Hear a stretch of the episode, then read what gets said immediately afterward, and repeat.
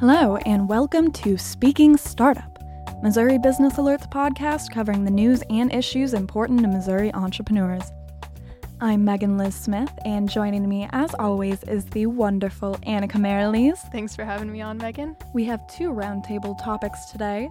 First, I will be talking about a lawsuit challenging the limits on what can and can't be called meat. Then we'll be talking about craft beer, an industry that's grown dramatically in St. Louis over the past decade. And to finish it off, we'll fill you in on all the other entrepreneurship stories you should know from this week.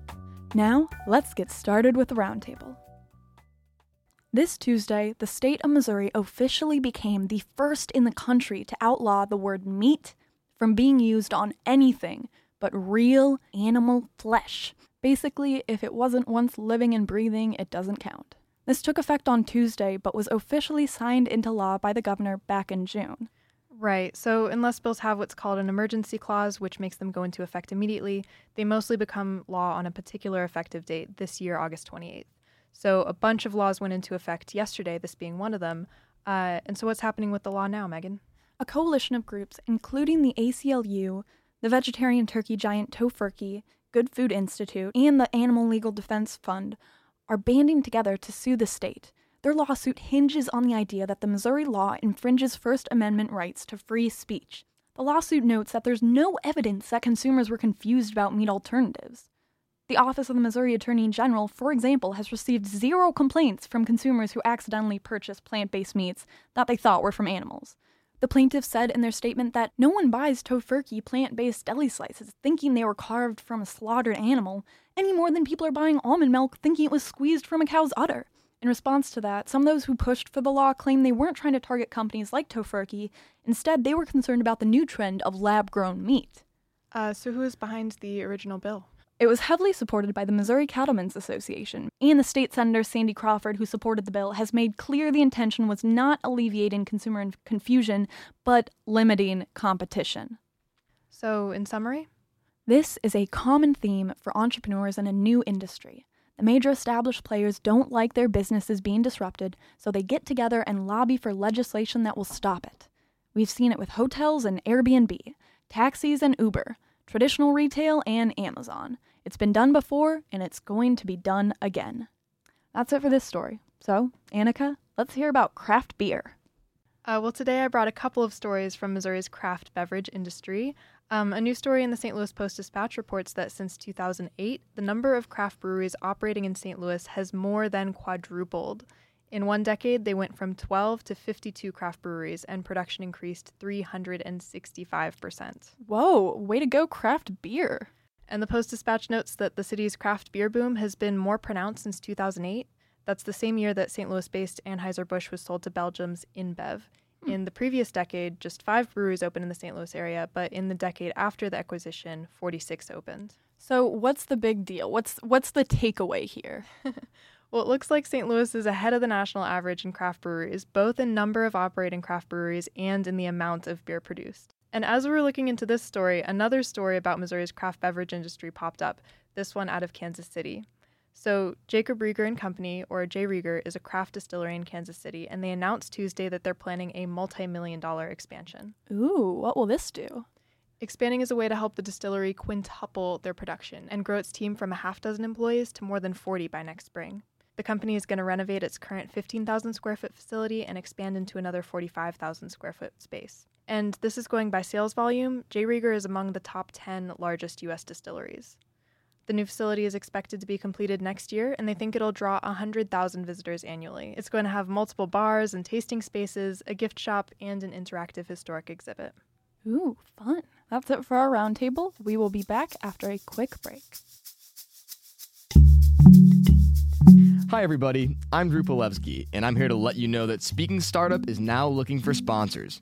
If you're looking for a creative way to market to an audience of informed business decision makers across the state of Missouri, Speaking Startup is the place for you. For more information about how you can promote your company through Speaking Startup, check out the link in the description. Now, back to the program.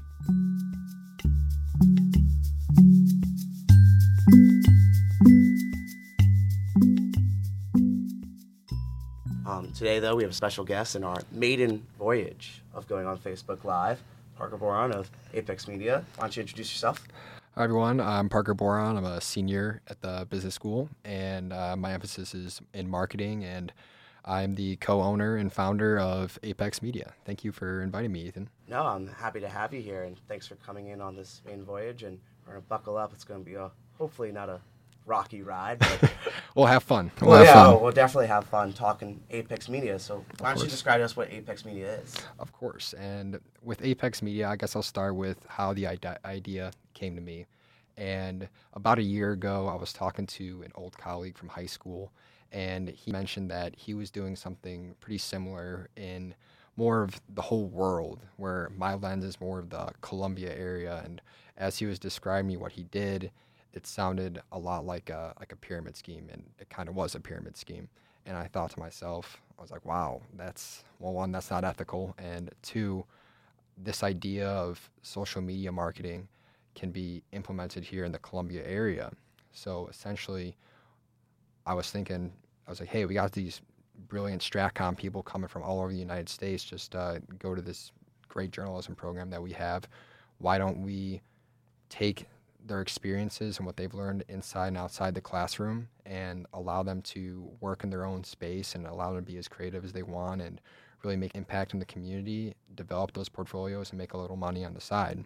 So essentially, what Apex Media does is it pairs up these local businesses with uh, we what we call them as social media specialists, where uh, my good friend Hunter, who's um, the one uh, social media specialist that I have on uh, on our group, he uh, will be paired with, for example, let's go Harpo's. We have Harpo's uh, downtown. They have a. I'll use Harpo's as an example because they have a great social media presence, and where Hunter will come in and take over their social media accounts and make sure that their brand is really being put out there and they're engaging their audience and potential customers and really making sure that everything's being uh, run smoothly and being just an oversight for those accounts, making sure that um, they can reach out to any customers that have questions and providing any consulting for that demographic.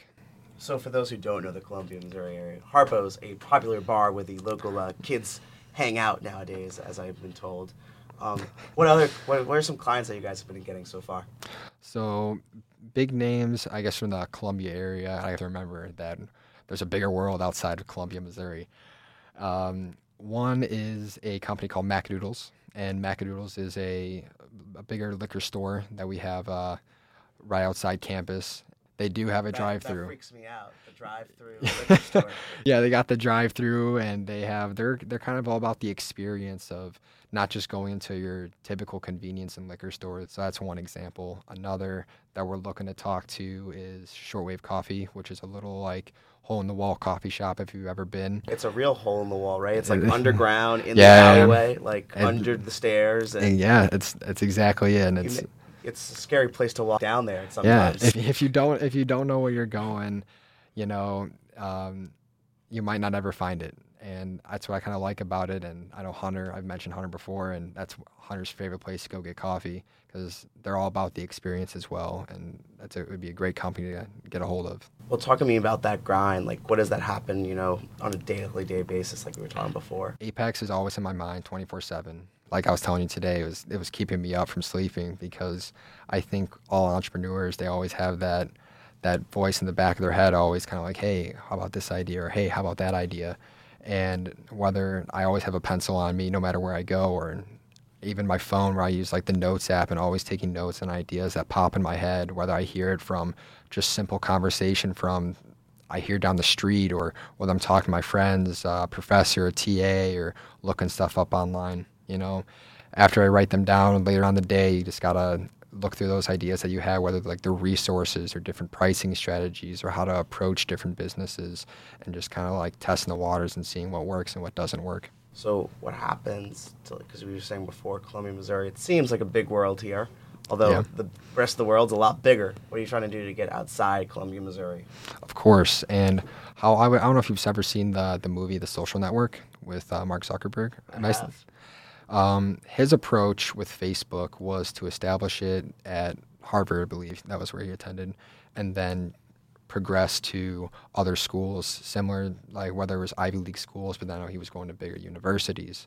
However, our approach is similar but a little bit different, where we want to tackle the school, like college towns that have a good presence, like Columbia, Missouri does, where they have a good relationship between the campus and that downtown environment. And they also have some talented J school students there. And I, I narrow it down to J school because that's what I'm familiar with. But when you have Stratcom students who are talented or people who just are great with content marketing, I should say, then really looking at that resource and getting them paired up with businesses in their areas. Because you're a business major, you're not necessarily known for creating content. I mean, how many times have you picked up a camera? Uh, besides my phone, Yeah. uh, zero, Zero, right? An SD card? never. Never. Maybe once when I was um, looking through like home videos or Uh-huh. something. So you never edited before either. So no, talk to me about the role of that Stratcom student in your business and how you get those people. of course, and that's something I kind of laugh about. Um, sometimes when I talk to others, where it's like I'm running a social media marketing company, and social media and the the sense of creation isn't my strong suit. However, where I thrive is the strategic marketing and how to work with others in that people relationship. And really, a lot of what I do is just that sales and operations and making sure that I can provide the knowledge to these social media specialists and make sure that when they're working with uh, whatever businesses they're paired up with, making sure that the right content or the right strategies being put out there and making sure the right demographics are being hit and how to really provide benefit and value to those businesses.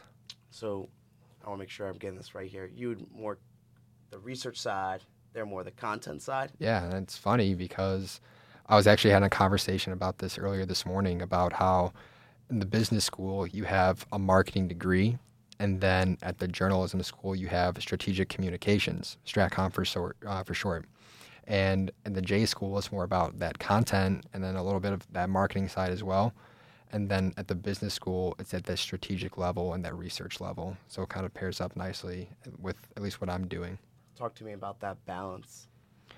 balance. That's uh I know they talk about work-life balance a lot in the workplace and that's something I don't have as much because I may dedicate some hours to myself, but like I kind of told you before how we how we were speaking or speaking about how I'm always got that my my mind's racing and I have those notes ready and I'm always working or grinding on something else, you know, and always I got my gears turning. What is your startup in one GIF In one GIF.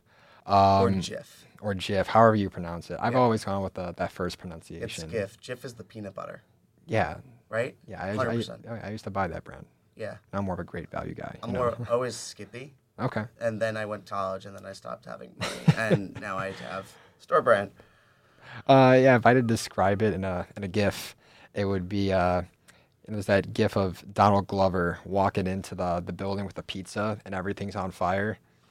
I would say that that would describe. That's what's going on in my brain a lot because you know, it's a lot of trial and error being an entrepreneur and making sure that uh, what you're like I kind of mentioned before, just making sure that you're on the right track and doing the right things and uh, you know you never know what's going to happen. Did you ever have a pitch go off the rails? Uh, yeah, actually, there there has been one time where it was um, two days ago actually, and there was this one uh, potential client that I've been working with um, in the downtown area. Uh, I won't get into the names of the business just for uh, my embarrassment, and uh, we had a pitch, and he. Uh, He's been doing fairly well recently, so he's not that like that activation threshold and that pain threshold very low. So he's doing well. He doesn't feel like he needs to change anything. Don't fix it if it's not broken, right? Sure, but how does this pitch go off the rails, and what's Uh, going what's going through your head while you're watching this spin out of control? Yeah, and that's funny how you, you mentioned or described it like that because after that pitch, you know, he he declined, but he's going to keep in contact with us and make sure that we kind of are a resource if he ever needs us, and I was perfectly fine with that. But I plan to call him the next week, so this is a couple days ago, and I called him on the phone. I already kind of had it like pre-scripted and how I wanted to approach it and talk about it. And as soon as I heard his voice on the other end, the aggressive salesman in me came out, and I was asking him if we could do some free trials. When initially I didn't even want to talk about that. I just want to give him some information and materials that he could use. But uh, while that conversation was going on, my head's my, the back of the voice in the back of my head's like, "What are you doing? You gotta you gotta like lay back. You're being way too aggressive. You need to take in consideration his needs and wants." And uh, unfortunately, uh, wasn't a sale there, but he um, he stuck with me for the long haul, and he's still gonna reach out when he gets the chance.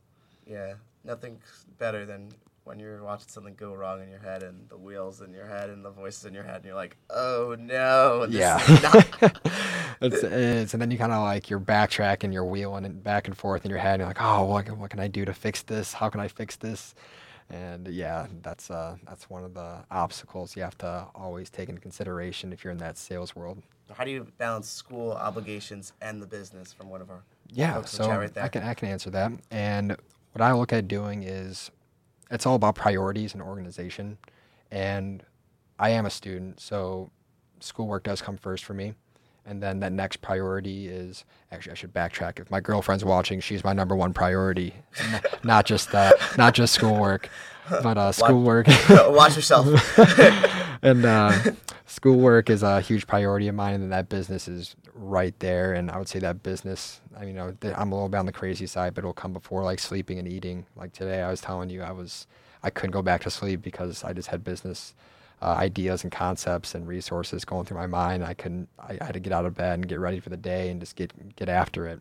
But to answer the question, how I balance that is, I, I rely and my lifeblood is my Google Calendar and my phone calendar because I, I constantly am updating those. I mean, I got probably like 10 things in there right now, and I'm all about kind of like making those the the check boxes after I get something done and just making sure that um, I have everything updated and making sure that uh, the schoolwork's in there too.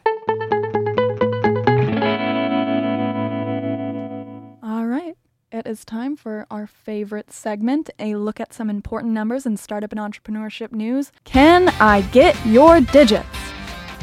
So, Annika, can I get your digits? Sure can, Megan. This week, my number is 112. A study released by the Kansas City Federal Reserve Bank looked at African American women in the U.S. startup environment. They found that Missouri had the fastest growing number of employer businesses owned by African American women at 112% between 2002 and 2012. Megan, can I get your digits? My digit for this week is 82. That's the percentage of shoppers that use the Near Me feature on their iPhone, according to new research from Uberall. 82% of smartphone users.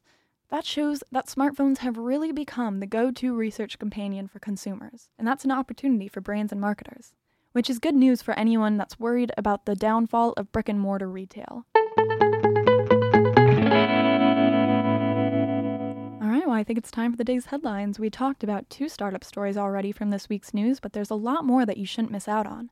So, here's what you need to know. First up, a new tech fund. St. Louis based venture capital firm Cultivation Capital has raised over $25 million for a new technology fund. Next up, a Kansas City based financial institution called AltCap is geared toward community development. According to Startland News, they've raised over $300,000 so far for a fund to help rehabilitate housing in Kansas City's urban core.